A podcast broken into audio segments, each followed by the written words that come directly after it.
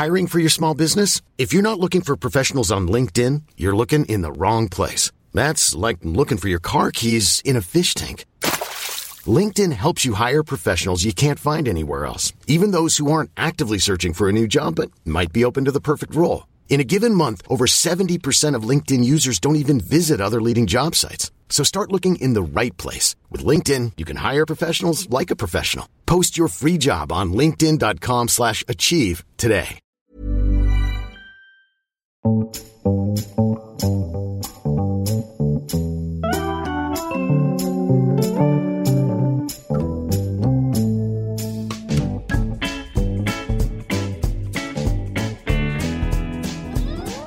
to episode 84 of The High Low, the weekly pop culture and current affairs podcast brought to you by journalist Dolly Alderton and Pandora Sykes. Welcome back! Welcome back to you, Pish Pish. Have you missed us? Have you missed me, Dolly? I have missed you. It's nice to finally talk to you again because uh, Pandora and I have it written into our respective contracts that we cannot communicate outside of recording time in the studio because the powers that be um, are worried about using up good material. Good material. So the only way that we can speak to each other is when there are two microphones turning over and Charlie Jones is present as a third party in the room. Good material. I think that's being generous. well, I haven't missed you as I've been listening to the glorious love stories. Oh, For thanks, Angel. Anyone that's not familiar, that's Dolly's other podcast. She didn't think that the high low was enough work, so um, she thought she'd do a whole nother one. But may I recommend? But actually, both episodes so far of this uh, series are very enjoyable. Stanley Tucci Thank and Jesse you. Cave, um, absolutely obsessed with Matteo. That's an in joke. He's. I, I really want to meet Matteo. This is Stanley Tucci's son. Listen to find out more. Listen to find out more. And you're back this week with iCal, not to be confused with iCal. Everything I know about love, yes. Back with a bang, not really. Bit tired this time round. Back with a feeble little. A feeble little beep. Um, yes, this is the only time I'm going to talk about it, and I promise I will not talk about that sodding book again. So it's coming out in paperback. Coming That's why you're doing another tour. Coming out in paperback this Thursday with a brand new chapter on turning 30 and the meltdown that I had about Yeah, I love that. getting older and confronting the inevitability of death and decay. And uh, there are some jokes as well, and everything I know about love at 30. So, yes, that's a brand new kind of section of the book that I would like you to read. So desperate was I to read it that it came in its own Uber. Oh, yes, I put it in an Uber for Pandora. There is nothing better than an Uber turning up and then you open like the door and on the back seat is either like a shoe you left behind that you suddenly realise you like desperately need On- for a on a meeting. red velvet or a book. Or it's just, as often the way with me, a set of keys dangled out the driver's window. so bloody Yes, I don't think that is the correct um, usage of Uber. But anyway, so yes, that's out. I didn't even pull it. I couldn't risk that shit. I felt quite mad coming out of my flat and just placing the paperback proof of my book on, On the back plinth. seat for you. Also, just before we're accused of like extraordinary decadence, which that is, it's because Pandora very generously was quoting that chapter for something, so that's why I, I actually think I didn't her. even quote that chapter in the Oh, end. But didn't? someone's stolen my copy. No, I was quoting another lovely bit on love um, for a video that I was doing, um, which is coming out at some point soon, actually. And also this week, I'm published in France, Germany, Denmark, and I was also published in the Netherlands before Christmas. So please do buy those because no one knows who the fuck I am over there. That would be great. I'm also back on tour from Thursday, and there are still tickets to see me in Exeter, Matinee in Brighton, Edinburgh, and I think that's it. Uh, anyway, I'll do So those are the places where you're loved a little bit less. yeah, that, that literally, it's it really is obvious that no one knows who the fuck. I am. It's it's very sobering. So, Three uh, tickets sold in Exeter, basically.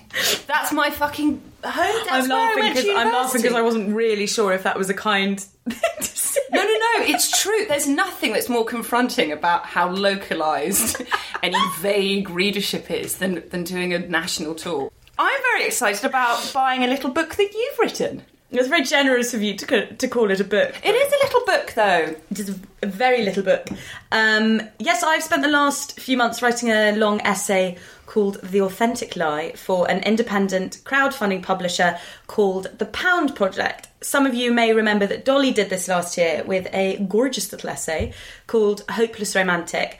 And my essay, The Authentic Lie, starts crowdfunding today. I love the idea of the Pound Project ever It's since you did it, It's such a good idea. I'd really wanted to. It's it's about it's it's uh, the ethos is about respecting both writers and readers, and basically you pay as little as a pound to have access to this beautiful essay. Haven't read it yet. Could be rubbish. I'm pretty sure it will be beautiful, and I can't wait to read the the subject matter. I think is so so timely for now as well, and you either have it in an audio copy or online, or you get these beautiful little booklets of the essay that come that I think makes such nice presents for people.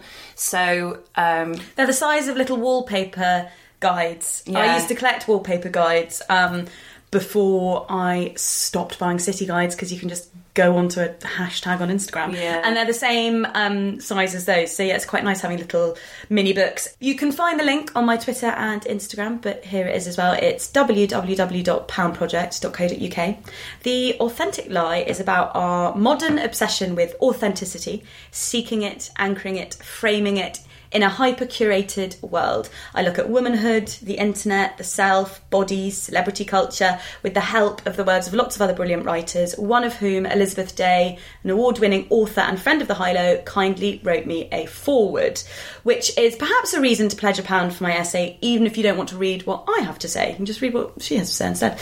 Actually, I'm really proud of the essay, so let those Yeah, be my last be. words on it instead of some self-deprecating waffle about how you really shouldn't read it. God, women are the worst, aren't we? long form essays really really hard to do, and oh that's my tummy. Sorry.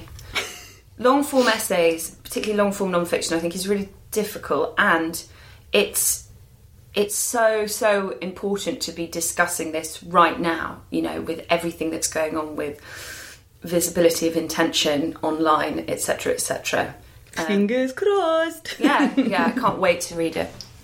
While we're on the subject of paying for content, I would like to flag a fundraising page by Julia Kingsford and say thank you so much to Julia Kingsford um, for doing this on behalf of um, freelance writers and staff writers in this case. The Pool, uh, which is an online women's magazine, which we regularly quote from and read from and talk about their articles on um, the show has sadly gone into administration, which is incredibly sad as it was um, a brilliant platform My for. mother-in-law was just saying this morning how sad she was that it's gone. So it's very cross generational. Yeah, yeah, it was, and I think it was also just a great platform, uh, uncensored, uninterrupted platform for young women. So it's very sad that a platform like that has been taken away. And what's even more sad is that it's it's folded while leaving thousands and thousands of um, pounds of debts to unpaid freelancers who have filed work how, and who are waiting to be paid and the staff at the pool were unpaid for a month. So this fundraising page was set up to raise some cash for basically all the free content we've been consuming, all I of loved us her for a number of years. it. Julia, who was like, I don't write at the pool. I don't actually know anyone at the pool, but I really liked it. She was like, I've put an arbitrary sum of 24 grand as the target because I know that 24 people work there. But, you know, so that's the idea that everyone, Mm. she was like, even though this will be woefully below what they're owed, at least everyone can have a thousand kind of Mm. pounds each. But of course, it, I am sure it will surpass that. And also, there's freelancers who, are- you know, I know freelancers who's owed about three grand. Yeah, and I, you know, I feel so strongly about this. I'm so so lucky. Just to lay my cards on the table now, I am so lucky that for the last two years I've been on a journalism contract. But you know, for the best part of a decade, my life was spent ringing accounts departments of newspapers and magazines because I had no way of paying my rent. I remember literally being in floods of tears to a managing editor of a glossy magazine, crying on my living room floor and saying, You need to tell me what to do because my rent is going out tomorrow and this payment was going to be covering my rent and I've been chasing you for three mm. months. I don't need your apologies. I need you to tell me what to do. And he had to personally transfer money to me, this managing editor.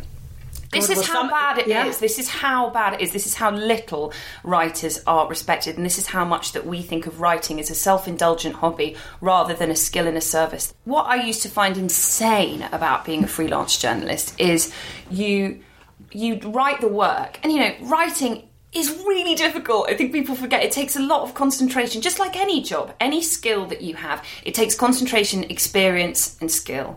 And you do that, you file it, and then it was like that was half the job done.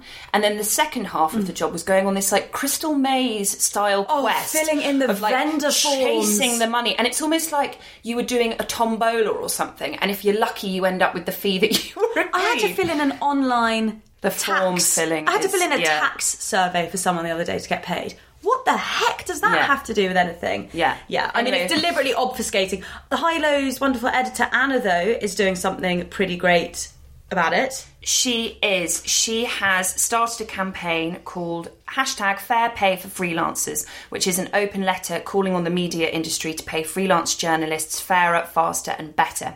The three things that she's asking of media companies is an end to payment on publication, Yeah. respect to late payment fees, and to update not fit for purpose payment systems, which is just like fair and basic and rudimentary. So we will um, link to that in the show notes because I think just today that campaign has gone live. And just a reminder before I finish r- ranting about it, some truly, truly brilliant writers wrote for the pool people who we've quoted and who has sparked discussions on this podcast and i'm sure that they have made you think or sparked discussions in, in your life O'Donoghue, caroline Sally o'donoghue Hughes, Sa- Daisy Buchanan. exactly Robyn Wilder. I mean, Yeah. there are so, so many. Frankie Graddon, there are so many of these brilliant writers, Lauren Bravo, and I am so grateful for the writing that they provided. So if you feel the same, then please do donate to that page. Support for the High Low comes from my long held favourites, the luxury professional hair care brand Kerastase. That isn't empty hyperbole. My hair was dry and frazzled thanks to years of hair colouring and straightening, and I was constantly dousing it in serum. And then I discovered Kerastase in my early 20s, and their masks honestly changed my hair's life. Happily for me, there's a whole new raft of products to let my hair live its best life. Blonde Absolute is a new in salon and at home hair care range dedicated to blonde hair. As Pandora alludes to, when you have ahem, natural blonde hair like us, there are two essentials repair to prevent dryness and tone neutralisation to prevent brassiness. With Blonde Absolute, there is no need to compromise. It removes unwanted brassiness while strengthening and hydrating the hair, leaving it feeling soft and looking shiny. That is no mean feat when you colour your hair. This customisable hair care range cares for all types of blondes, from sun kissed highlights to balayage to all over icy white tones. God, I love the word balayage. So do I. Visit kerastase.co.uk for exclusive offers to celebrate the launch of new Blonde Absolute, available for a limited time only. Thank you very much to our hair's friend for life, Kerastase. We're not going to catch up on all the news that titillated us over the last six weeks because the semblance of that episode would be chaotic for CJ, to say the least.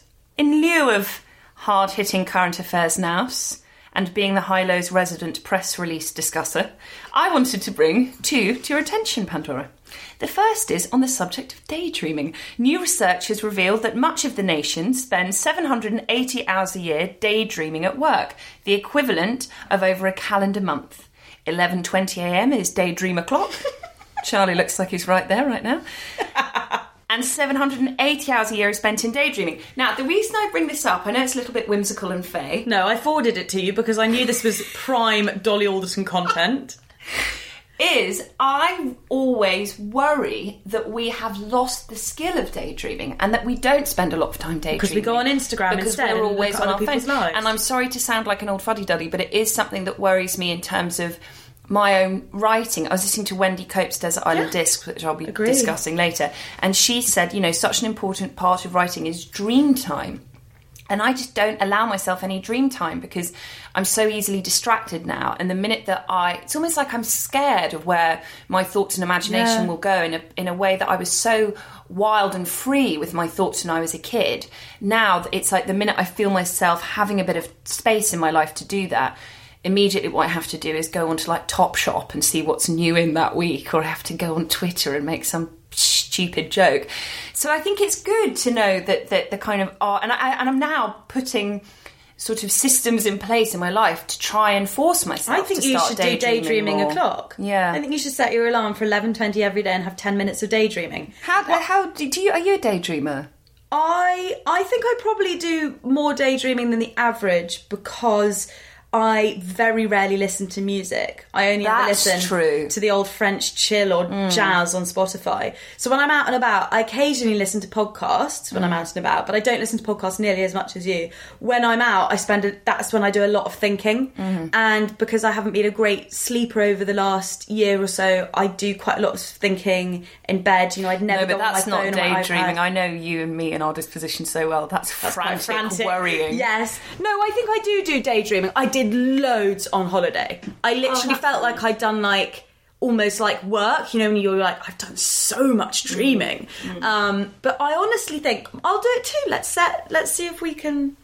I don't know. Factor in 10, Yeah. 10 minutes a day. Although, again, knowing us, it will be like it's 10, it's eleven twenty. I have to daydream. My next survey is the places in the world that are most sung about. Can you guess what number one is, CJ? Um, I've just actually seen it. Sorry. He's seen it in our notes. Number one is New York. I actually would have gone with Paris as number one. I'm amazed at number two. Have you seen that on the sur- Charlie, stop looking at Pandora's notes. Sorry. London calling. London is number two. LA is number three. Paris number four. What the Miami hell number am five. I doing drinking in LA? I used to think that was swimming in a lake. Swimming in a lake.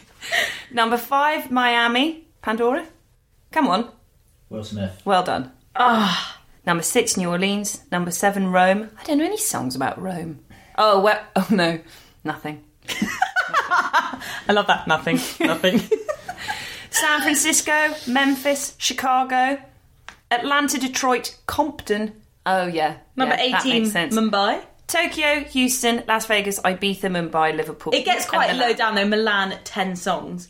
But it got me thinking about my favourite personal songs about places, and I've decided I'm going to make a little playlist. Oh, you love making those I do playlists. these weekly little playlists that no one listens to, so I thought I'd do one. For, I bet people do listen to them. I think like five middle-aged men who follow me on Instagram do. I think I'm doing. So I'm going to do one with all my favourite songs about places and link it in the show notes for no one to listen to. Your favourite time wasting activity, that. What do we have in the mailbag this week? Dear Dolly and Pandora, this is from Lincolnshire. Happy New Year to you both. When I heard on the high low that Pandora had acquired a real life mailbag, I just couldn't resist the temptation to send you up to date pictures of your heifer namesakes. The oh, this is the person who um, named two of their calves after us. The bovine Dolly and Pandora are now almost nine months old, and after a long summer in the fields, they're now back in the warmth of the barn for the Have a look at the have a look at the pictures. Oh my god, they are so cute. Have you oh, that annotation's a little bit bitchy. What you and your French? No, she's done a picture of Pandora, who's a gorgeous, like caramel coloured cow who looks very velvety, and it says Pandora. And then there's there's a white one with its head firmly in the trough, and it says Dolly busy eating. look at the other one of you. Pandora showing off her lovely bum. The other one. Oh, have you lost it? Oh, there's one of you, and it says Dolly and her fringe. I thought you thought that was a bit bitchy because it's just the cow with two pieces of hay, and I. I thought you'd be like, I know my fringe is sparse. Sometimes it just needs a little lift. It just needs a little lift. It's not sparse. Oh, they're so sweet. I can't believe we've So- lost Dolly and her fringe. They're back in the warmth of the barn for the winter. They spend a fair part of their day munching on silage, fermented grass, and Silage. rolled silage. Silage. silage and rolled barley. Otherwise, they enjoy a spot of grooming, a fair amount of mooing, and they're really rather nosy and curious. As soon as they see one of us at the window, they're at the gate having a good look. That's like us, nosy and anxious. If they get another mention on the high low or perhaps the Evening Standard again, I'll be sure to let them know. And if at some point in the not too distant future you both fancied a farming special episode, do come and visit. That's quite niche. We'd, I'd love that. We'd love to have you here on the farm with all the very best for 2019. And thank you both for being a guiding light and sprinkling a little joy into my life each week. From Jess. What a sweetheart. thank you, Jess. And some, we'll try and put those pictures of Dolly and Pandora onto uh, social media for you all to have a look at. Some great stuff in the digital mailbag as well this week, as sifted through by our marvellous email editor Anna. Highlights include a picture of a high low listener's toddler enjoying the best ever prawn sandwich, From M&S. a tale about a summer snog with David Ginola. No way of verifying that, but it's a very French story and there are cigarettes aplenty. A description of our voices. Dolly, yours is apparently buttery and smooth, and mine is like Crémant, bubbly and excitable. God, you sound so much cooler, Dolly. And a heads up about a rather cool resource called Quarter Life magazine that we thought would speak to a lot of our listeners who are having graduation blues or a post uni panic about life. Quarter Life magazine was set up by Joy and Emily to counteract the crisis experienced by 75% of young Brits. Unprepared for the realities of real life and work after university, and with only highly successful and untouchable people to look up to, Joy and Emily felt both confusion and painfully inadequate during this period. To quote them, they say, It turned out we weren't alone. We found out using Instagram polls that only 50% of quarter lifers feel optimistic about their future, and 91% feel unprepared by the education system for real life and working in the real world. Also, 59% of uni graduates experience a deterioration in their mental health during the year after leaving uni, a year we have named the lost year. Jesus, I remember that. I think that's really true. Quarter Life features interviews with inspirational young startup founders like Freddie Blackett from Patch Plants, as well as first hand personal pieces by quarter lifers pursuing their dreams and revealing their innermost struggles. What a great idea! I think that's great, and we love Patch. I Love think we've both Patch. got our Christmas trees from Patch. Yeah. Um, we thought we'd use this episode to discuss everything we've been reading, watching, and listening to the last six weeks, as there's been rather a lot of good stuff. Um, well, we're not going to mention everything. We'll name check um, most things that we enjoyed, and then talk about some things in more detail. On you go, Panda. Well, obviously, we both watched the Fyre Festival documentary on Netflix, so where better place to start than that? CJ's actually lobbying for Dolly to change her name to M Dolly.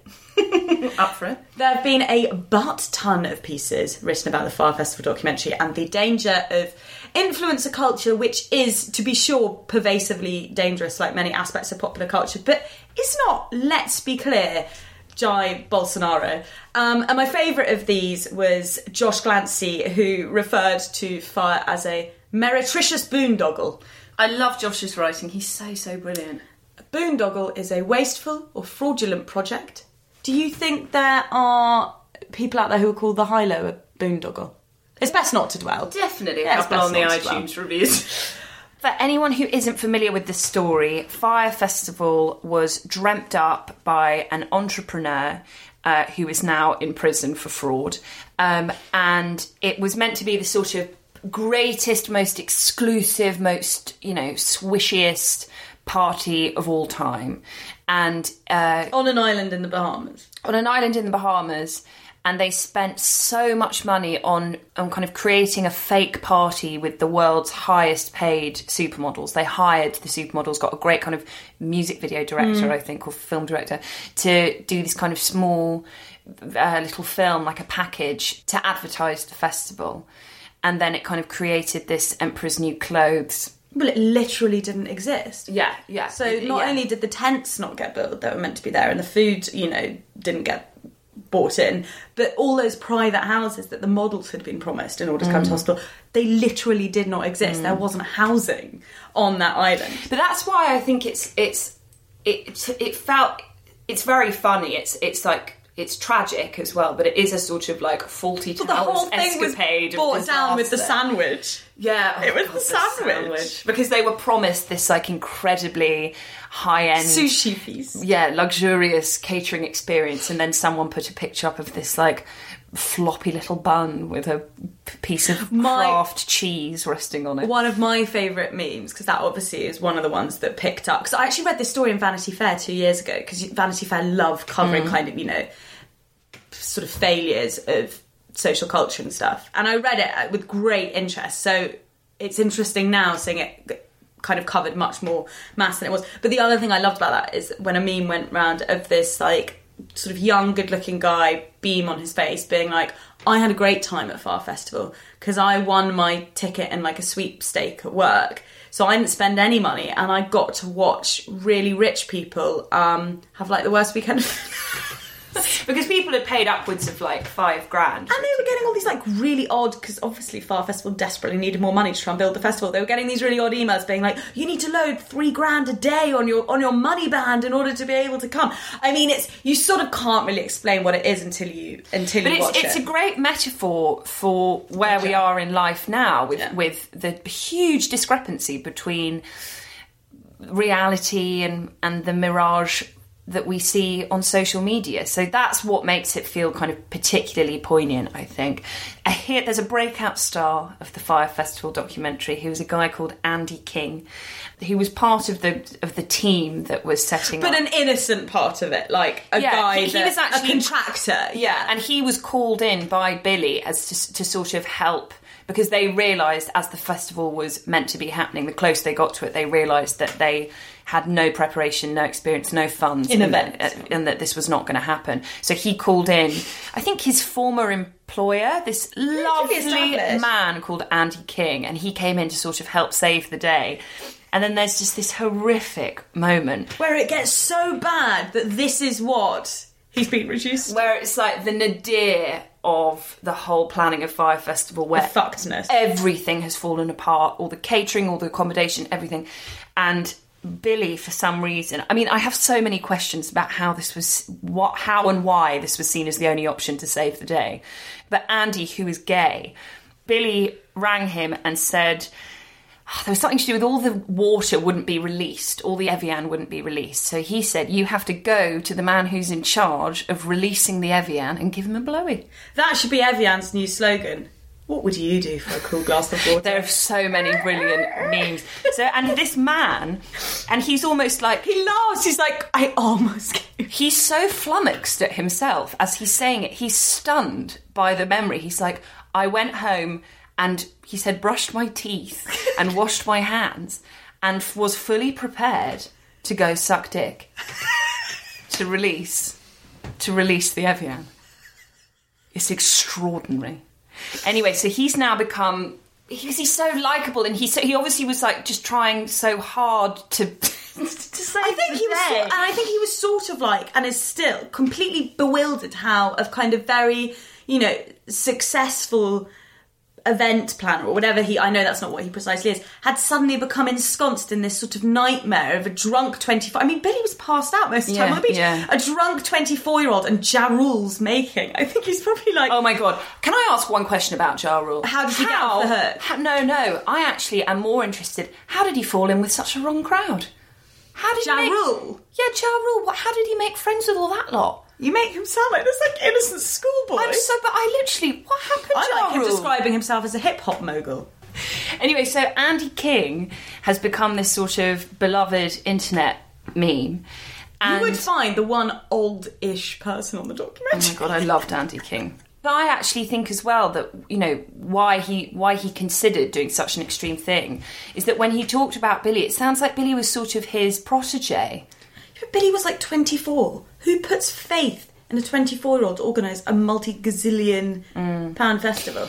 Um, but Andy King has now become this kind of beloved internet meme, and he's also used his fame for good as he has started a fundraising page to have all the Fyre employees, particularly in the Bahamas, paid who have weeks and weeks and weeks and weeks of unpaid labour. Good for him. And the other great fundraiser that's been set up is by Maryann Rolle, the Bahamian caterer, who lost out on fifty thousand Oh, dollars. broke my heart. Um, yeah, that I think a lot of people found that the saddest. But she's currently on over one hundred twenty-five thousand pounds. So she's exceeded her target four times over, and I'm sure because she seemed very civic-minded and you know Mm. She- the community-orientated. The reason she had to pay that money out for anyone who hasn't watched it is she had to pay, pay her for- staff, her staff yeah. herself. But I'm also sure once she hits a certain amount, she'll start divvying up with those unpaid labourers who were local men who were building for you know a month without getting paid. Um, question for you because this is one that uh, quite a few people have been talking about this week. Should Kendall and the other supermodels who promoted Fyre Festival via just an orange blank square on their Instagram and got paid, I think she was paid the most at two hundred and fifty thousand dollars should they donate their fee? Before you answer, I just because I feel like this is quite an important factor in deciding. There was a Fyre employee on the documentary that said, if we didn't know what on earth was going on as people that worked for Fyre Festival, They would have had no Why on earth should yeah. the models we hired know? And why should they be to blame for this? And also, it's quite kind of societally rote to blame like the young girl at the centre for like something much larger involving lots of men that's gone wrong. You know how how surprising that we're sort of reducing it to that.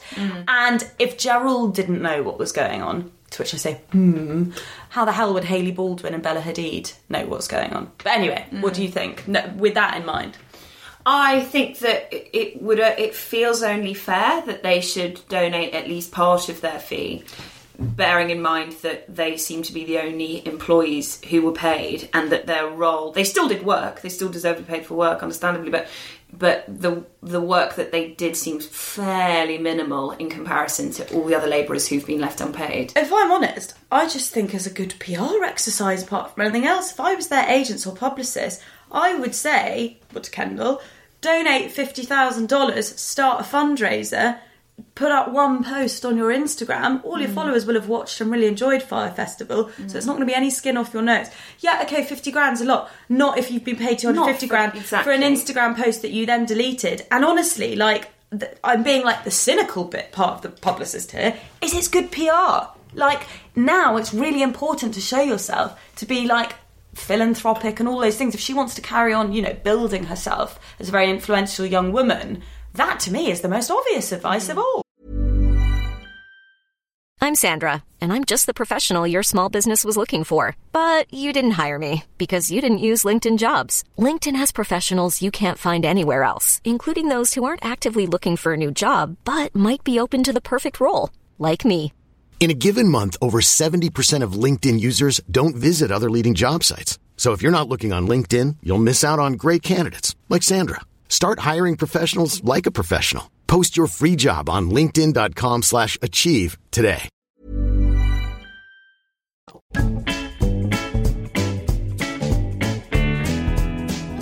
And on to another massively popular show.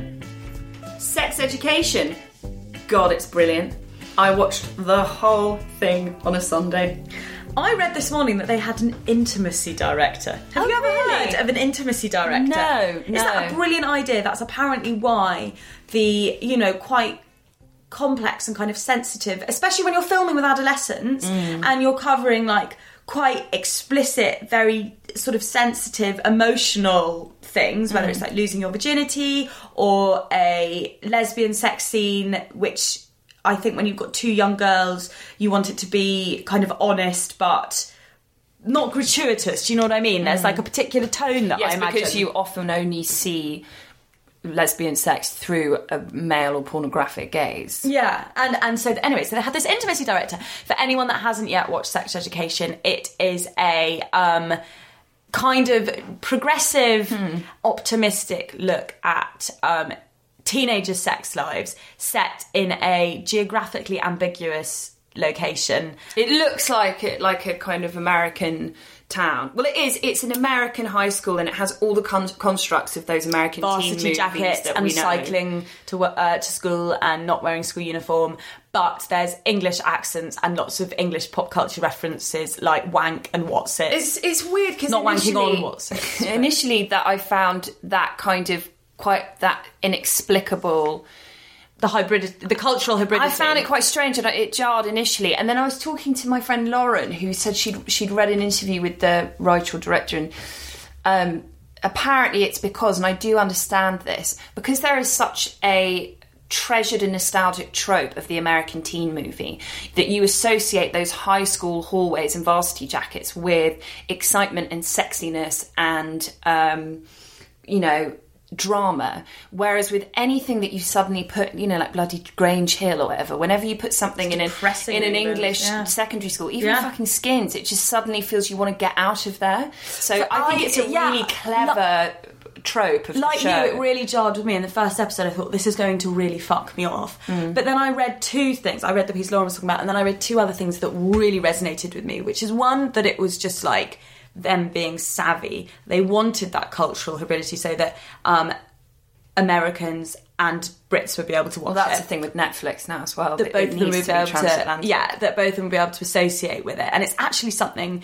that Porter magazine, Net-a-Porter's um, magazine, do that. They use American English, which sometimes I find quite jarring as an English Mm. reader, but they they do it so that it's got you know more sort of mass appeal. The other th- thing, and this kind of has more probably because it's slightly less cynical look at it. This has more. Um, truck with me is that they kind of made they plucked the best bits of all the cultures you know the sort of space and freedom of an American high school and the kind of relative independence of teenagers or the look of the independence Yeah. with our kind of much warmer and nostalgic sort of um And earthy, language. yeah, yeah. and apparently that's done to ma- to, that magical realism is intentional because the sex and and the language around sex and the portrayal of sex and all of it really the whole show is very optimistic. Is, is very progressive. I, I think that show will be what schools are like hopefully in 20 30 years. You know not the attitudes are just not that evolved now. And so they wanted to match that kind of optimism with something really beautiful. And it's interesting because my best friend's watching it now and she's doing the turn that I did. She's halfway through and she's like you know what? I'm starting to get really into this. Oh, by episode 8 I was hook line and sinker sort of um really taking the baton for them and saying, well, why can't we have something positive? Why can't we have something optimistic that looks at sex and the way we discuss it and the way teenagers engage in it and just have this like, it's just, it's joyful. It's really joyful. If anyone not familiar with the plot, it's about a kind of geeky guy at school, a teenage boy who has his own kind of anxieties around sex. He is the Played by son, the amazing Asa Butterfield. Uh, he's the son of a very successful sex therapist played by Gillian Anderson, and she is incredible in the role. And she's very kind of earnest and funny, and she's kind of your worst nightmare as a sex positive mother when you're a teenager, where you just don't want to talk about your about sex to your parents at all. And him and his and his friends start to get access of to her expertise through her work and her writing and her clients.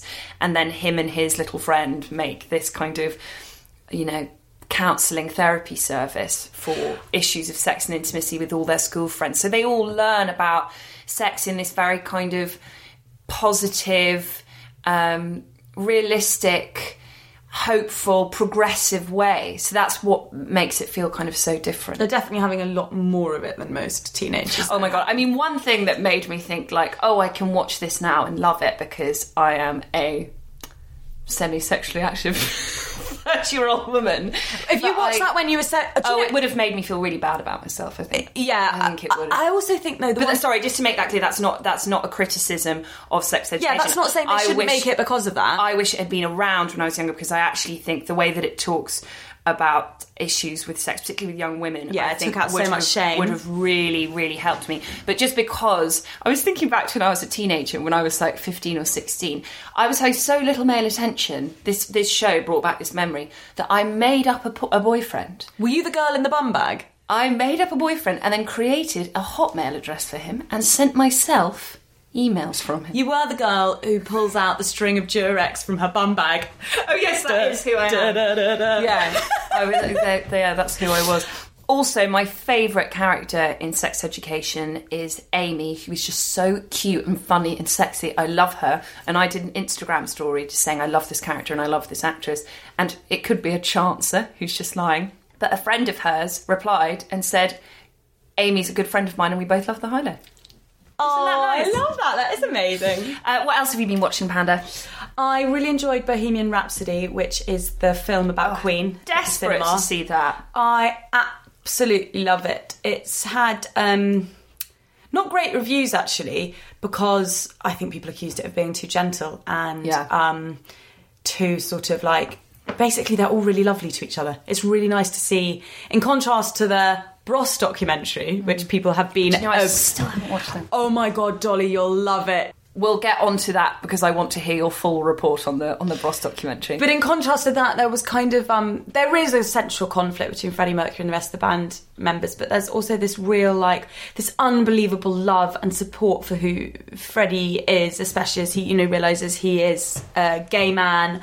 Um, and the most amazing love story throughout it actually is the relationship he has with his ex fiancee Mary. They stay like best friends, even when she has a baby and gets married to someone else. Um, and they live opposite each other. And it, I, I absolutely loved it. You don't have to love Queen to go see it. It's fantastic. And also, I love that the two, him and Mary, the um, the actors who play Mary and um, Freddie Mercury in the film are going out in real life. Oh, how lovely! I love it when that happens. Jon Ronson did a very funny Twitter thread um, about that film where he said it was the it's the worst film he's ever loved. As in, he said he knows that there are so many things wrong with it, but he just didn't care because he loved it so much. And it made him feel so good. It's also it's a really funny script. Like it's very witty in the sad bit. So there's a bit where Freddie Mercury tells um, the rest of the band that he has AIDS, and it's really you know it's really sad. But he says to them, you know, you mustn't cry, and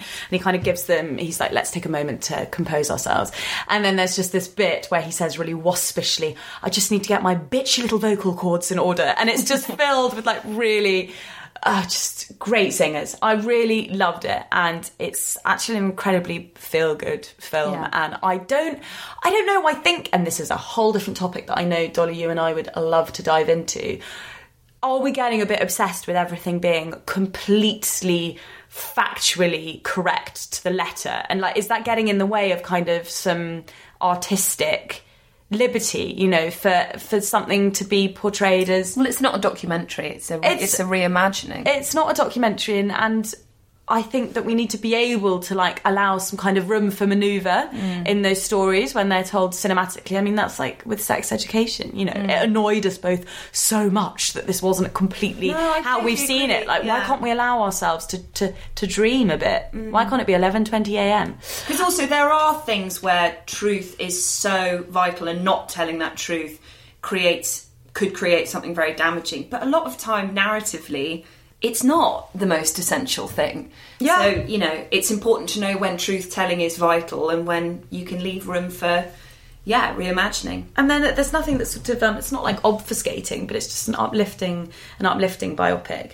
Um, Got to see it. and the Bros documentary, which you have to watch. So essentially, so a lot of people will have seen this. I know, but as, for those that haven't, essentially what it was is it's it's a documentary about Luke and Matt Goss who were in Bros together 25 years ago. Twin brothers, they were like 19, 20, Yeah. and it was, you know, it was huge in the late 80s, early 90s. And uh, I think it was early 90s, actually, 25 years ago. And then they, you know, kind of fell out with each other and um, moved away and have done different things for 25 years. Luke's an actor, and Matt has an incredibly successful show in Vegas. Anyway, they do this kind of reunion concert, and so they do a documentary to go with it.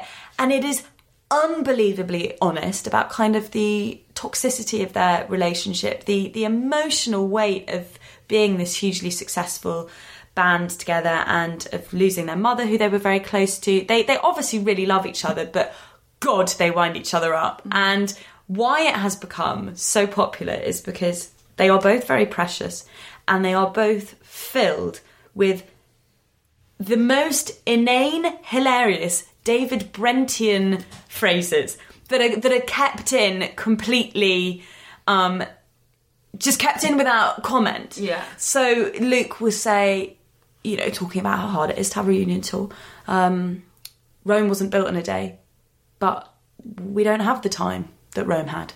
And it's taking every metaphor and idiom. I think we're going to have to insert the bit about conkers. And now you can't even fucking play conkers in England. Can we start a petition in, in on a bros, please? Can we start on Can't do how what? ridiculous it is that you got you can't play conkers, and if you do, you've got to wear goggles. That is the biggest problem. Can't play conkers in England. I can, I can live with it. Dolly, you will love it. I, And I'm the last woman on earth not to watch it. I think you it. might be the last woman on earth not to watch it, and tr- trust me, you will so enjoy it. Um, and they've had a real renaissance, I think, from it. And then I also watched. I'm mentioning these because they've had a lot of um, air airtime. I'm not. So I know a lot of people have seen them. I'm not sure how much I thought either were great. I watched You, Oh, it's about the stalker. yeah, which is a series on Netflix based on a very popular book. Penn Badgley plays a stalker.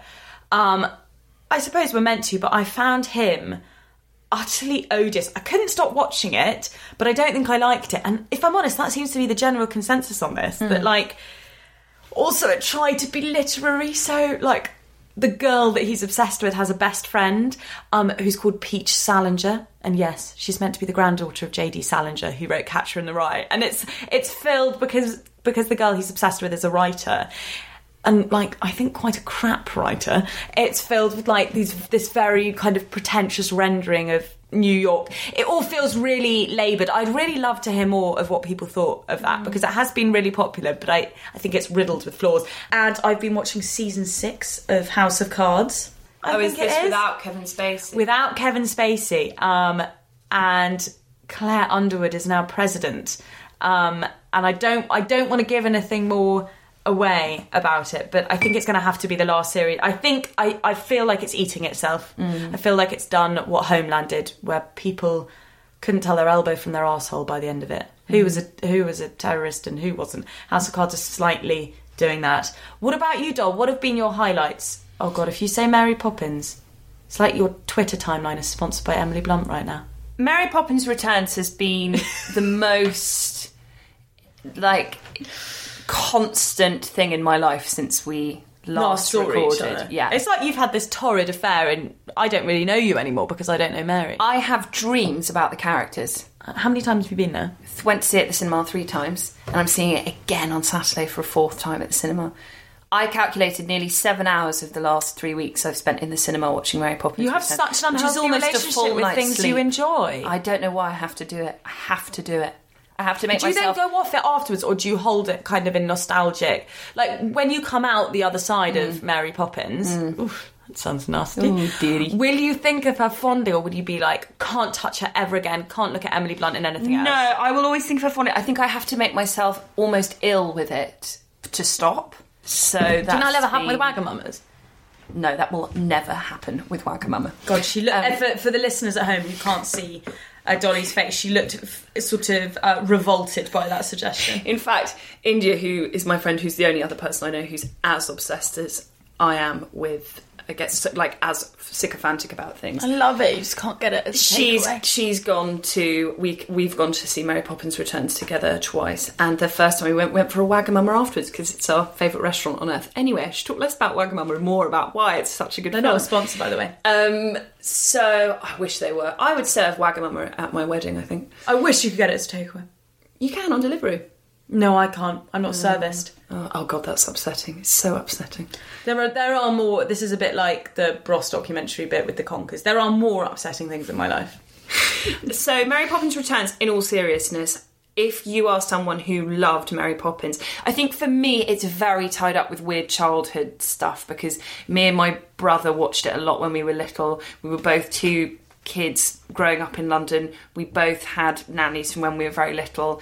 There's a lot of personal stuff that's probably not addressed with me that means that I'm very attached to that film. And I think that it's the best example of a reimagining and a remake because they they respect the the the original film so much and but they still have all these twists on all the kind of set pieces um, and there are these lovely little moments that kind of die-hard fans of the original film will notice as a, a nod to the past there's it, it's an incredibly moving film i haven't seen it and not cried um, all the songs I've obviously listened to the soundtrack on repeat, and all the songs have these re- like as a parent, Pandas. I think that if you were to watch it and listen to it and listen to the lyrics, you would be so comfortable the idea of your kid learning about families and life and how to treat other people through these songs. There are so many beautiful philosophical um, messages within the film. I'll definitely watch it when it um comes out. I just can't get to the cinema very much. Oh, Because of I do believe the power of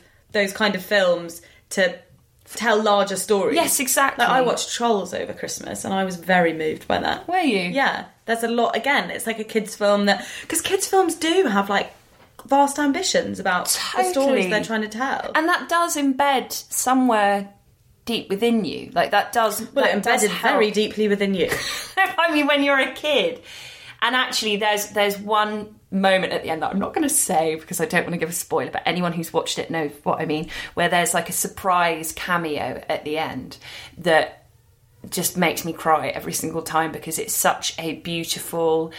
Um, comment on the passing of time, and passing of time oh, just makes me fall apart. So, Mary Poppins Returns, I adored. And I also loved listening to Emily Blunt be interviewed by Terry Gross on Fresh Air um, about a kind of her acting career, but she specifically talks about Mary Poppins Returns. It's a really, really great interview, and she talks a lot about how she kind of prepared for that role, not by watching the original film. Because she didn't want to kind of do a bad impersonation of Julie Andrews, but by returning to the P.L. Travers books, and the and the original Mary Poppins is much crueler and much more yeah, vain. I think I remember reading that.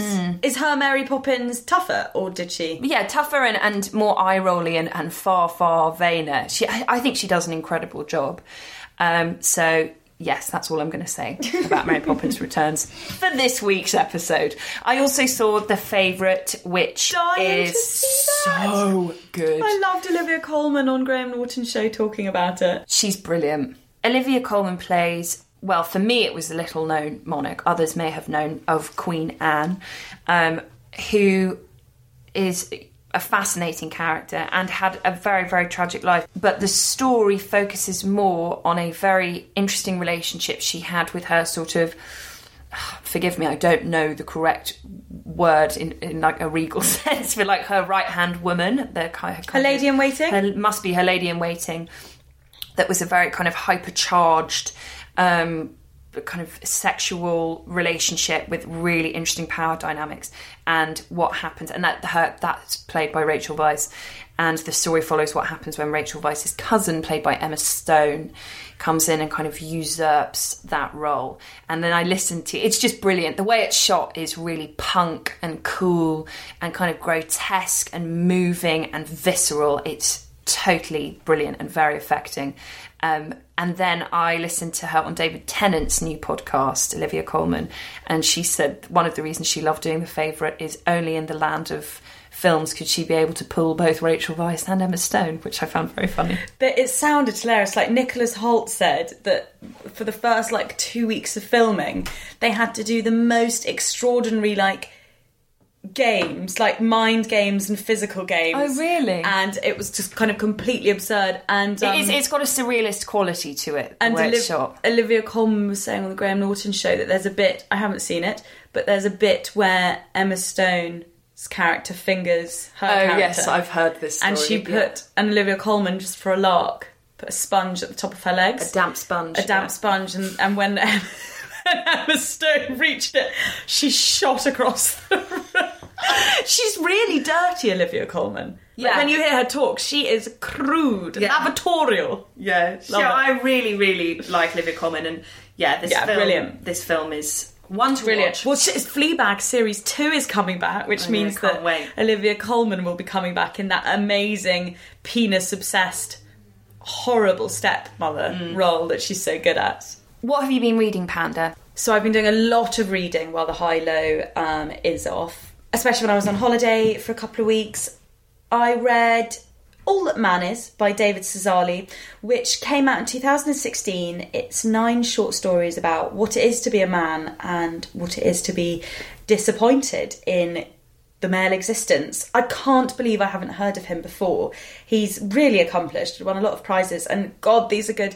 They're so good. I just ordered all his other work. They are extraordinarily detailed, yet extraordinarily spare at the same time. Kind of sparse and emotionless, but also hugely emotional at the same time and evocative to read. Actually, he's not dissimilar in the way he writes and draws characters to Sally Rooney in his way of peeling back people with economy. I think you'd love the way he writes, Dolly. Actually, they're Sounds very up my street. yeah, they're really brilliant short stories, and it is really important to read short stories about maleness. I would say that at the moment there are, and this is a good thing, a great thing. Don't get me wrong, a lot of short stories about what it is to be a woman and the complexities of that. Mm. And I, for one, would always like to read more about what it is to be a man because. I've got no idea. So uh, he's a brilliant, brilliant writer, and I look forward to reading some more of his books. On my bedside table. Um, speaking of what it is to be a woman, I read the number one bestseller in Ireland, Notes to Self by Emilie Pine, which has just come out in the UK. Have you heard about this doll? No, I haven't. It's. I think uh, we're going to see quite a lot of press on it. I think there's been a lot of hype because of its success in Ireland. It's six essays. Some are definitely stronger than others, but I particularly loved, and I think probably these were the ones that received the most critical praise. Notes on Intemperance, which is about um, Pine's alcoholic father, and the essay Speaking, Not Speaking, which is about trauma and the truth of her wild child teenage years. I just wanted to read a little bit from Notes on Intemperance. It is hard to love an addict. Not only practically difficult in the picking up after them and the handling of those aspects of life they're not able for themselves, but metaphysically hard. It feels like bashing yourself against a wall. Not just your head, but your whole self. It makes your heart hard caught between endless ultimatums stop drinking and radical acceptance I love you no matter what. The person who loves the addict exhausts and renews their love on a daily basis. I used to push myself to reject him, to walk away, failing each time.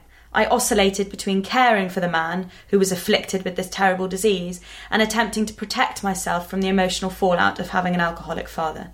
It took years of refusing him empathy before I realised that the only person I was hurting was myself. Mm. You will love these essays. These essays and many essays or short stories that I read at the moment about, as we were saying, the female experience are billed as being messy and raw. But I feel like that description is at risk of alienating people as well as being almost quite predictable now as a descriptor. Like women can only write about themselves messily. And it's also a really gendered way of describing books. Would Knausgaard, who writes extensively about his own self and life, be called messy and raw? No, absolutely not.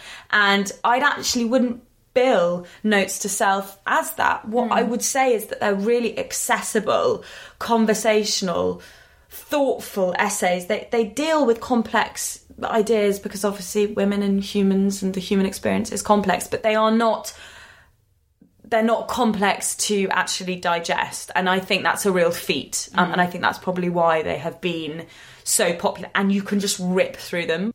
Another book i really enjoyed and thought was very thoughtful um, is small great things by jodi picoult which came out in 2017 which is um, another book from the queen of ethical dilemma fiction as she's called about a black nurse who is tending to a newborn white baby when his white supremacist parents order her to leave the room and say they want her to have nothing to do with their son. When their son in ICU suddenly takes a dip for the worst and sadly passes away, they blame the black nurse who was there at the time for um, not tending to him deliberately, even though she had been told exclusively to stay away from him. So it looks at all things the loopholes and the pressures on the medical profession, um, race in America, obviously. Um, the kind of white supremacy and the Ku Klux Klan and and the diff- and the nuances within that community. Um, she pulls a, a lot of different strands. We talked about Spark of Light recently. Did you read that on your time? Yeah, I read that while I was away and I really, really liked it. It's a book that opens at Mississippi's last remaining abortion clinic with a gunman who holds a number of people hostage who are all at the clinic for various different reasons and the hostage negotiator happens to be the father of one of the teen hostages. It is quite a heavy and at times quite grim read but incredibly compelling and a really interesting way of exploring all these various corners of debate in a kind of really well narrativized yeah It's compelling as kind page of turning way as she possibly can be as one yeah, author. totally. It's not judgmental. It's very fair, and um, it also it has that quality her writing where it is a real page turner, but it isn't at the expense of the prose. It still has very kind of delicate and technicolor Mm. prose, which I I think to do both of those things can be quite difficult. She's a. I think the interesting thing about Jodi Picoult is she's a hugely successful author, particularly in the states. But she is criticised quite a lot, and I think actually some of her literary achievements, the fact that her writing can be quite literary, is overlooked because her subject matter is often so thorny and so flammable. yeah. Yeah, politicized. That's right. That it's about as subtle as a sledgehammer, particularly when she talks about race. I think. And um, she does so much research, which I think is amazing. Like interviews every time she writes on these, but she interviews hundreds of people. That she is at risk of trying to tick boxes because she's so desperate and in a way that I think is truly admirable. So desperately trying to convey kind of a full picture and Yeah. include as many people as possible in her writing. Roxane Gay reviewed small great things for the New York Times and one of the things I do when I read a book that I've really enjoyed actually when I read any book I go and read every single review out there to see what other people have said because I just really enjoy people writing about books as much as I enjoy reading the actual book and what she said which I would expect perhaps people to respond for this to be the response from people who have read the book is that there is kind of yeah this checklist of issues that have to be mentioned she feels when she's writing a book about race. But roxane gay concedes perhaps there has to be oodles of context and nuance when writing about the interior lives of black people for a mainly white audience. Yeah, as that's she very, says very true. jodi picoult's audience is probably mainly right. And I don't think it's right that that's the case, but I think Yeah. that she is right. And as Roxane Gay concludes, she'd rather read a book by an author who knew too much about the story she was trying to tell, even if at times it feels overwrought, than not enough. And it's also it's a really pacey read. She's particularly good at courtroom scenes, I think. She's really good about the kind of legal dialogue. Um, a couple of other books that I really enjoyed. Um, Once More We Saw Stars, which is a memoir kind of gets called a grief memoir, which I always think again is a bit pigeonholy. It's it's a memoir about what it's like to have loved and to have lost, essentially, by Jayson Greene, who's a writer in the States. Um, I think he he was a senior writer at Pitchfork. I don't know if he still is. It comes out later this year in the UK, and Christ. This undid me. I put it on my Instagram, and I actually Instagrammed one of my favourite bits in the book he challenges a lot of the ideas about grief and one of the things he challenges is the altruism of grief that you're kind of this brave hero. And he says you know that fades and he doesn't want it to fade he wants every time he walks through the door for people to cheer him like he's a warrior from battle he doesn't want to go back he says to the mundanity of like ordering a coffee and doing his tax return he wants people to see him It's a very self-aware thing to It is, to, and to it's- describe. and it's filled with stuff like this. It's so hard to read, it really is. And um, a couple of people in my life told me in no uncertain terms that they thought I was being a complete moron in reading it because it is about um, a father who loses his uh, young daughter, and the slightly odd coincidence of it is that his gorgeous daughter Greta um, looks very like my daughter. So reading this was honestly like actually very traumatizing. And um, i cried constantly for three days and slightly thought that i might not um, be able to make it through the book. But i was determined to because i think it's really important to read stuff that really challenges you emotionally or otherwise. And it's a it's a fu- it's a fucking brilliant book. Don't let the cheesy title put you off. It's it's a really important book and i've just lent it to a friend of mine whose mother sadly passed away because he um travels through so many different stages of grief. And it's brilliant. And if you want to see the quote i love i put it on my instagram. And i also adored becoming by michelle obama. Like oh, what's that like? absolutely brilliant. I mean it has sold through the fucking roof. Know. millions and millions and millions. It will be top of that bestseller list for i reckon ages Mm. um, that was a really interesting sentence I, that is my prediction ages it will be their ages guys heard it here first. Heard it here first. Ages. Uh, like everyone I know who's read it, I adored it because it offers so much to so many different people. One person said admiringly that they didn't know it would be so literary. Her turn of phrase is beautiful. Um, like when she cycles through the seasons to talk about relationships. Um, another friend bought it as she's going through IVF, and the big sort of like spoiler of the book, to put it in quite crass terms, is that the Obamas had both of their daughters through IVF. I had no idea. No, no, did I. I loved it because it was extraordinarily candid about, um, and this is something that I would really struggle with, uh, what it's like um, for your career and your marriage, for your own narrative to come second, not just your husband's, but America. You know, Barack's kind of spirit for philanthropy, I suppose, for his mission, mm. you know, which was there since she met him. This was not something that just came into play when he became president, but she she was always going to play second to this grand kind of mm. um, ambition of his. And No, she was that's quite a thing. fiercely accomplished woman, Michelle Obama. Both her and Barack quit this moneyed world of law where they were becoming incredibly successful to pursue roles in you know public service, and you just really feel like now is her time. Mm. She's she is going to be. I think one of the most influential women in the world. I think she will be like Melinda Gates. I think she will be, who obviously does incredible philanthropic work with Bill Gates. Um, I think she will be like Oprah. I think she will be like, who are other women doing freaking amazing stuff in the world? She'll be one of them. So that's what I would say about becoming. It will be on the bestseller list for ages, and that she will be one of them, one of them successful women.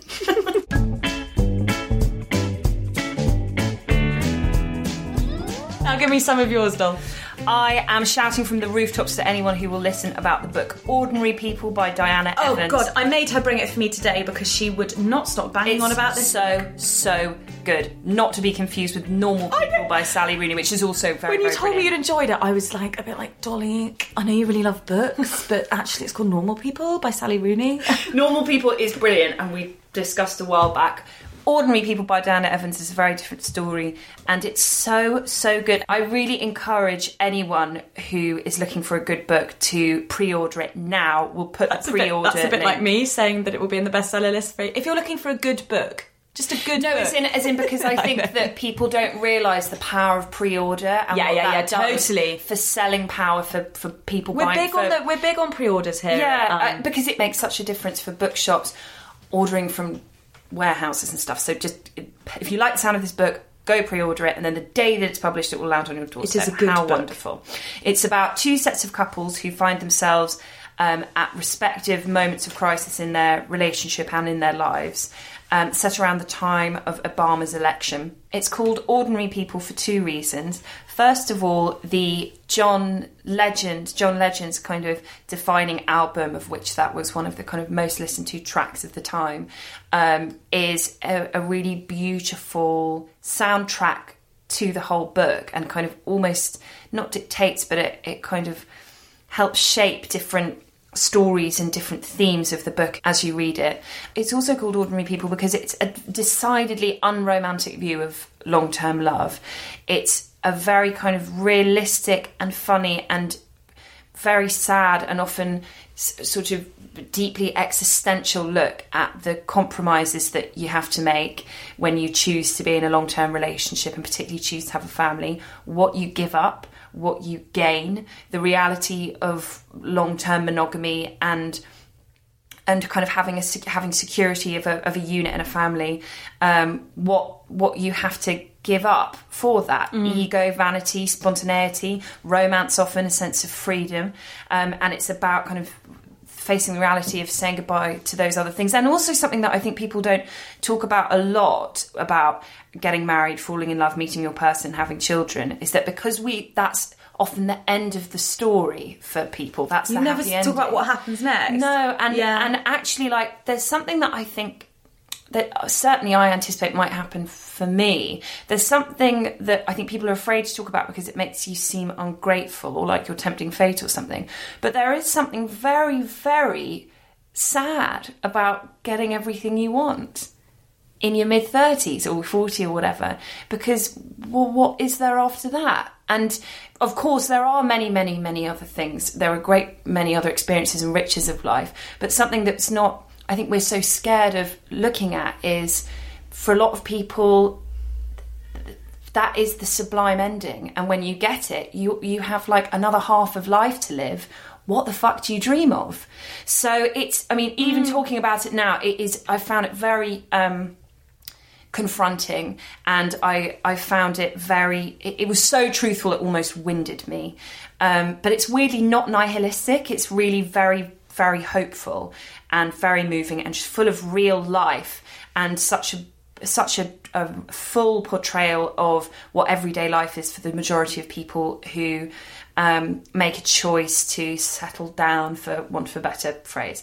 Um, and also, it's a great exploration into black identity and the black experience that is very much a theme of the book. And I read somewhere that the author, Diana Evans, wanted to explore blackness without it being um, the primary theme of the book. yeah, and without it being t- tinged with um, a tragedy that you often, understandably, read about when you read about the black experience in this country or in America.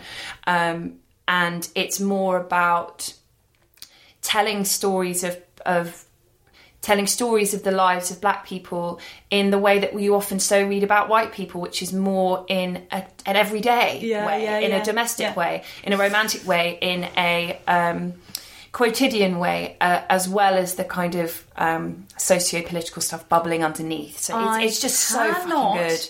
Wait to read that. It's uh, there was a bit where you said there about the way in which it talks about the black experience, which reminds me of a book that I absolutely loved that I read last year called The Mothers by Brit Bennett, which I thoroughly, thoroughly recommend if you like kind of familial dynamic stuff about community, like kind of Meg Wolitzer type of Mm, community, Is it similar yeah. to Meg Wolitzer or very like? Would you draw any kind of? I, her, I've never read prose quite like hers. Oh my god, I can't know. wait! What And- else have you been? Pandora's and Pandora's got um, my copy that I took on holiday uh, when I was on my own. So I've already warned her that it's splattered with tequila I sunrise. said it's going to kill me. It's all remnants of sort of sunny meals, and now we're in dark and depressing London.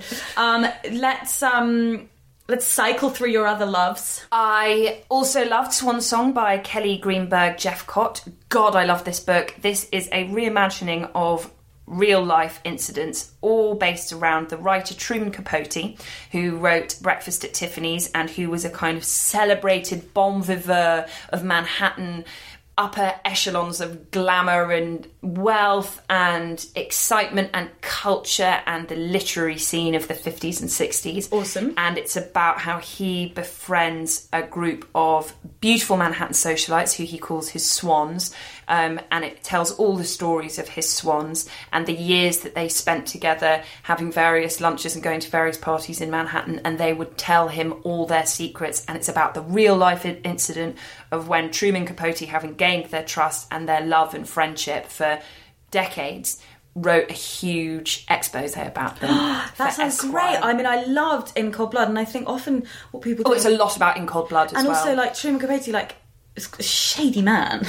It's- like yeah. his ethics were like not nice. So yeah, it, well, he's a, he's often kind of revered without the context. I think. I think well, what's interesting is that it, this book really it's a big, big book, and it goes into the complexities of him and and the and his tragic childhood and yeah, it's just it's so so good. I loved it, and particularly if you if you're into kind of fifties and sixties.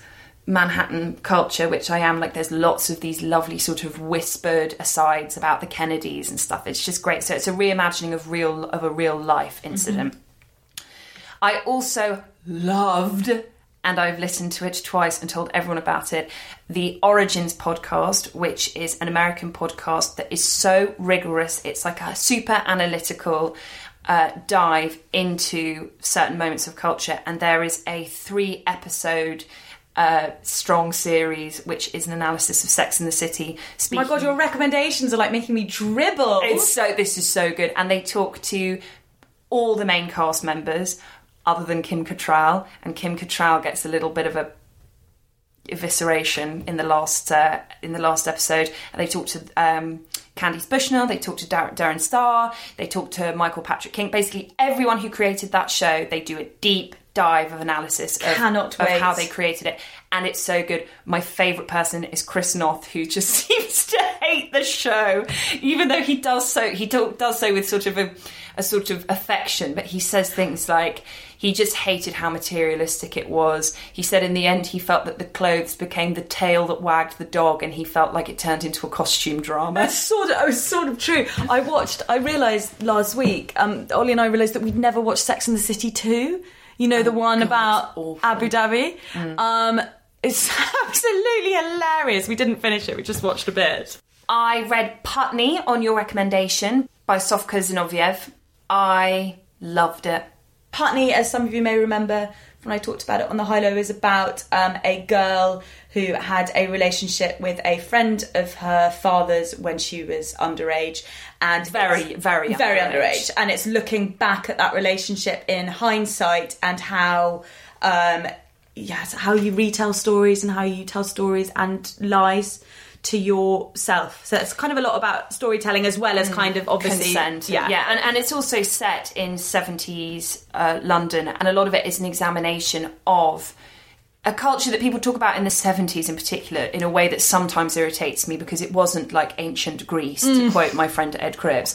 I love when you say that. Like it was this orgiastic time of like, you know, total zero morality, which just isn't true. But there, there is a, an interesting, insidious culture of that time, particularly around gender, that that she kind of explores. And I just, I found it a really, really interesting and truthful exploration as to why someone who has been abused might, for a while, feel a level of Stockholm syndrome to the person they felt loved them, and that's an uncomfortable thing to go to dig into in a story. It's it's very very brave of her um, to look into those kind of uncomfortable, distasteful truths. So I, I really really enjoyed that. Fellow fans of Nora Ephron, I found a brilliant kind of consolidated selection of the best long reads online about or by Nora Ephron, um, which I will link to in the show notes. And it took me to a brilliant piece on Vanity Fair, which is the oral history of You've Got Mail, um, and the directors and the writers and the actors all talking about what it was like to make that film. And I love that film. I think it's the perfect rom com. Um, so that was a lovely, lovely read. I adored Lauren Bravo uh, for Foodism, uh, speaking about uh, traditional food of love for Valentine's Day. She's one of my favourite people to read on the subject of food, and um, this article is as evocative and lyrical and moving and funny as she always is. Here's a quote that I particularly loved. Ask around, as I've spent the past week doing, and it becomes clear that properly romantic food is the stuff of spontaneous picnics, not exorbitant set menus. It's the bacon sandwich lovingly presented to soothe the hangover you haven't admitted you had yet. It's somebody yelling, Wait, the garnish! and lavishing a fistful of coriander on top of your TV dinner. It's a bowl of noodles thrumming with garlic, safe in the knowledge that if you both eat them, you can still snog afterwards and it's ducking out of the rain and into some backstreet bistro with white clean tablecloths that you will refer to ever after as that little place we love, even though you've never actually gone back. Of course, food evolves as relationships do. Over time, individual souffles give way to ice cream on the sofa, two spoons doing battle for the last chunk. Sexy lingerie is replaced by trussed up chicken. Your heart melts instead at the sight of late night leftovers with a plate on top to keep them warm. At some point, you will eat dinner in a bare room using two cardboard boxes pushed together as a table, and it will feel like the most exquisite meal you've ever had.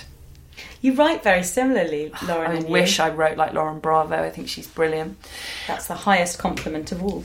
I loved listening to the poet Wendy Cope on Desert Island Discs, and I'm very sad to say that I'm I haven't been hugely familiar with her work up until now. Uh, I think actually on a High Low episode, ages and ages ago, I read a poem uh, called On Waterloo Bridge, um, which is the only poem of hers that I knew and loved. But it's uh, her Desert Island Disc is beautiful, and she's so honest and talks about very kind of uncomfortable things, including um, the difficult relationship which she had with her mother. And how people in the world of poetry are incredibly kind of snobbish around her work. And it's opened up a whole new world of Wendy Cope poetry for me that I love. The Orange by Wendy Cope. At lunchtime, I bought a huge orange. The size of it made us all laugh. I peeled it and shared it with Robert and Dave. They got quarters, and I had a half. And that orange, it made me so happy, as ordinary things often do just lately. The shopping, a walk in the park. This is peace and contentment. It's new. The rest of the day was quite easy. I did all my jobs on the list and enjoyed them and had some time over. I love you. I'm glad I exist. Oh, that is Isn't that lovely. beautiful? Just about kind of reveling in, you know, the joy of everyday things. Yeah. What else have you been enjoying? I read My Year of Rest and Relaxation by Ottessa Moshfegh. You read that, right? I found it catatonically depressing, but I loved it. It's a strange book. I mean, she's definitely polarizing. I she's got a new essay out in Granta, which I'd love to read. I just took out a subscription to the Paris Review, um, which I'm so excited about because a lot of my favourite authors um, have written essays for the Paris Review. Um, Sally Rooney's written one, Isabella Hammad, who has just written The Parisian, which has had a lot of kind of pre-hype. I mentioned it in our essay before we went on a break. Haven't got around to it yet 'cause it's a big book. But anyway, I wanted to dive into there. I'd also love to take out a subscription to Granta, but you know, these things cost money. Anyway, she's written a Granta essay about um, a sexual experience she had when she was a teenager, and you know, an inappropriate inappropriate sexual experience she had. Um, but the power of women, and she has said, you know, I think the the great thing about all the stories we're telling at the moment about. Um, women and kind of sexual experiences they have is that we need to be able to tell different kinds of stories. So it sounds like it's probably quite a controversial essay. Yes. Um, but I look forward to reading that because I think there's, you know, absolutely room for and should be all perspectives. And safe in her hands as well. I think she's Yeah. a bold, bold writer. It is, yes, it's, it's, it's an odd book. I wouldn't say it's for everyone. It is, yeah, catatonically depressing, oddly moving by the end because she's, yeah, um, not a likable, not a likable protagonist. But anyway, interesting book. I'd quite like to read Eileen, which is what she shot to fame with, but apparently that's even more hard to read. Um, but that's not to say I won't. I am currently reading, and I am loving it, Duped by Abby Ellin. I have learnt so much. It's based on a true story by the New York Times journalist Abby Ellin, um, and she told it recently. I think she's been in the Times, Telegraph, New York Times.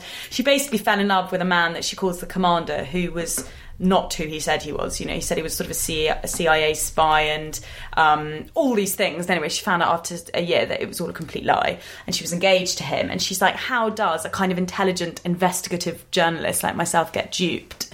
And it looks into all kinds of deception. It, you know, from the fudge factor, as she calls it, which is um, the idea that 15% of us lie Yeah. all the time, Yeah. to the deceit continuum, to Yeah. imposterism, emotional fraud, cognitive dissonance, living double lives, tons of fascinating case I'd studies love to read that. oodles of other books, specialists, um, very witty and readable. It's something we read about time and time again, and we actually cover it on the High Low fairly regularly. Anna Delvey, Belle Gibson, Rachel Dolezal, people t- telling, you know, grand lies about their life, and then it's also white collar crime like the mad, uh, the Ponzi schemes, um, Bernie Madoff, men with multiple families, more typically men than women. She says not to say it's not sometimes women, but it is more typically men. It, it's Fyre Festival for goodness Yeah, sake. yeah, exactly. Um, there was just this one bit that I wanted to read out. The more I listened, the more questions I had. Questions about why is this happening? Why do we keep hearing these kinds of stories now? Is it because, as a culture, we talk more about deception than we used to? Or are there more pathological liars lurking about? Is it simply fear of missing out that propels people to do whatever they want, others be damned? Does the internet, with its alibi networks and untraceable Bitcoin and disposable prepaid credit cards, make it easier to pretend to be someone else? Um, and there's lots and lots of kind of exploratory and observational um, and anecdotal uh, narrative in there. You know, it's It's such an it's Mrs. Wilson. time. It's oh yes, exactly. It's such an interesting time as well to be talking about our relationship with the truth because I just think the truth. It's kind of you know semantic meaning. It's Well, just it's just lot- shifting. It's just shifting. that was we really interesting to me writing this essay about authenticity. There are bits that I've taken from what she was talking about about truth and the role it plays and Yeah. and how that relates where, to how we authenticity. how we value it now. yeah, and, not that much. and how we and how we live our lives. Well, we think we value it a lot. Yeah. Um, another weepy I enjoyed was the Tattooist of Auschwitz, which has been a massive bestseller. Yeah. It tells tells the true story of Lale and Gita, who met at um, Auschwitz-Birkenau, the concentration camp, in 1942. Came out a year ago, and again has been on the bestseller list for ages. Ages. Um, the truth of it has been called into question, which is sad, but perhaps inevitable. Um, Heather Morris, the author, defended it as not as the story about the Holocaust, but a story. Yes, exactly. I think that's such an important thing to point out. And she spoke extensively with Lale about his life over three years. It was originally a screenplay, actually, before she turned it into a um, book. I think with a piece of history as sensitive as that, it's always probably going to be ground, ripe ground for criticism. So I think it isn't surprising that there have been people that have um, refuted, you know, claims in it. But it's a, again, you know, it's it's a devastating but really uplifting thing. And as I said earlier about reading Jayson Greene's memoir, um, just because things aren't easy to read doesn't mean we shouldn't read them.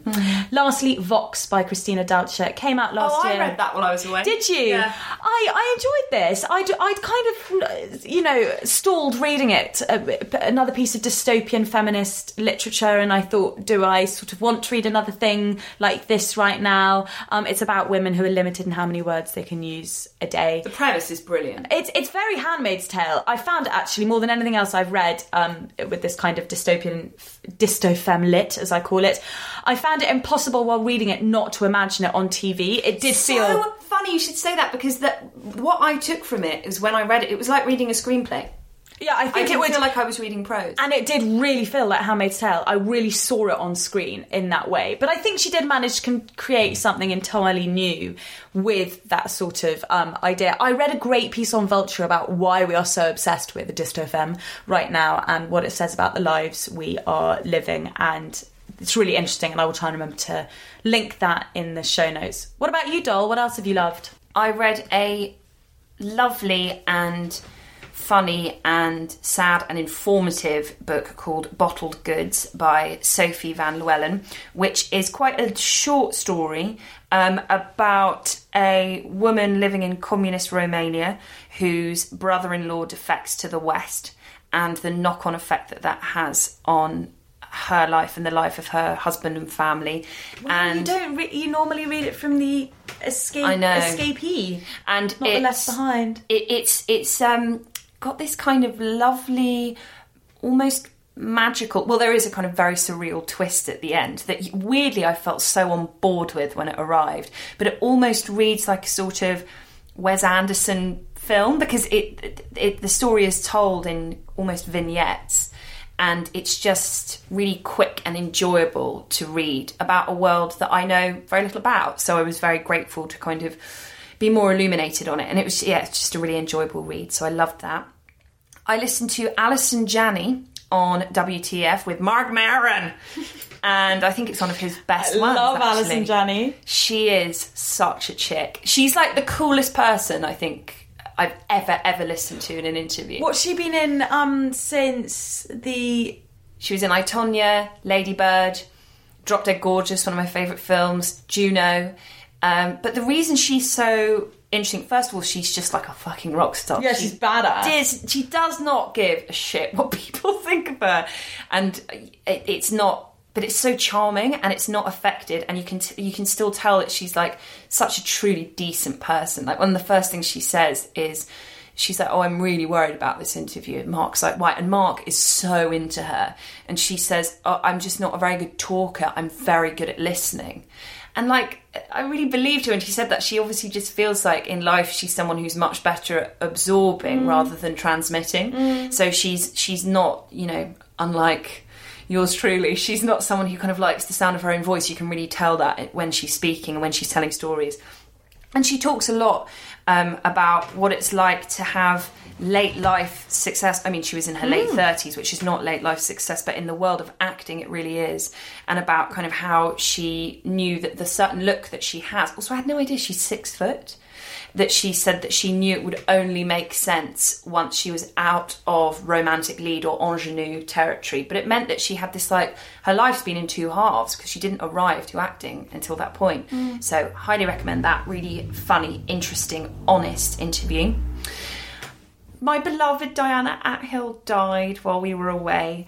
Um, anyone who doesn't know Diana Athill, she was a publishing genius. She published the likes of Philip Roth and Margaret Atwood. I think she was 101. 101 when she died, and she was writing right up until she died from her nursing home in Highgate. Louisa McGillicuddy, who is an editor at Style, did a lovely tweet where she said that I think a couple of years ago, Diana Athill wrote a piece for Style, and she said that she wrote all of it by hand and sent it in the post from her nursing home in Highgate. And she's someone who is known for her memoir writing. She wrote a series of memoirs when her kind of publishing career finished um, about her life, and she is brutally honest. I read a lot of her and listened to a lot of her when I was writing everything I know about love because I wanted to remind myself of how important it is to be brave when you're when you're writing the truth about yourself because she really is um, a pioneer for that. and she write, she talks about and writes about the most fundamental and simple truths, like the most basic truths, uh, in, with such precise and elegant prose, but makes you think about these truths in a new way. Well, she was a hugely privileged woman, but she was very liberal. You know, her ideas about private school or about privilege, and I think that's what you Instagram didn't Yeah. you? Is her on privileges. She did not write or think or live the life that those from her background or her peers would expect her to have, and that's what mm. made her, I think, yeah, a brilliant writer. Yeah, exactly. And she, there are so many. When she died, there were so many pieces last week that ran that kind of ran all these beautiful nuggets of wisdom for anyone who wants to explore her writing. I have to say, actually, the way that I discovered her was through a Lenny letter piece where one of the Lenny letter writers went and interviewed Diana R.I.P. As well. Yeah, um, and but that can be read online uh, in the archive. The piece she wrote for Style is is, is again a couple of years ago is very brilliant. Uh, her Desert Island Discs is a beautiful, beautiful episode. And the Telegraph last week ran a piece of some of her best bits of wisdom, which I'd like to share with you now. She said, Enjoy yourself as much as you can without doing any damage to other people. I write for fun rather than to cure myself of something, and that was a very nice discovery I made in my 80s. I felt like that really rang true for me, that kind of um, that mission of exploration rather than to kind of come up with some true, you know, divine truth about herself or about life. I think sometimes writers put too much pressure on themselves to do that she said, this is kind of her more old fashioned take on the idea of mindfulness. She said, looking at things is never time wasted. If your children want to stand and stare, let them. When I was marvelling at the beauty of a painting or enjoying a great view, it did not occur to me that the experience, however intense, would be of value many years later, but there it has remained. And finally, something she said that I just think is so important, I'm trying to hold so close to my heart right now in my life, and I've written it out and put it on my wall. Mm. She said, Generally, office and home were far apart, and home was much more important than office. I was not ashamed of valuing my private life more highly than my work. That, to my mind, is what everyone ought to do. Oh, lovely. And I love that you've written it out. And that seems a very nice note to end the High Low on. Thank you so much for listening to the High Low. You can rate, review, and subscribe on iTunes. It helps other people find us and boosts us in the charts. you can tweet us at The High Low Show and email us, The High Low Show at gmail.com. And if you tweet or email us to ask where the show notes are, we won't reply and we will put our head down the loo. And you can write to us. to- exciting! To get into the physical ye olde mailbag um, at Grace O'Leary Independent Talent, and we will put the address to that as well in the show notes. I really hope we remember to put everything in the show notes that we've said we'll put in the show notes, but if we don't put it in the show notes, you'll be sure to tell us. Bye bye. I'm sorry to do this. We are going to play out with Mary Poppins Returns.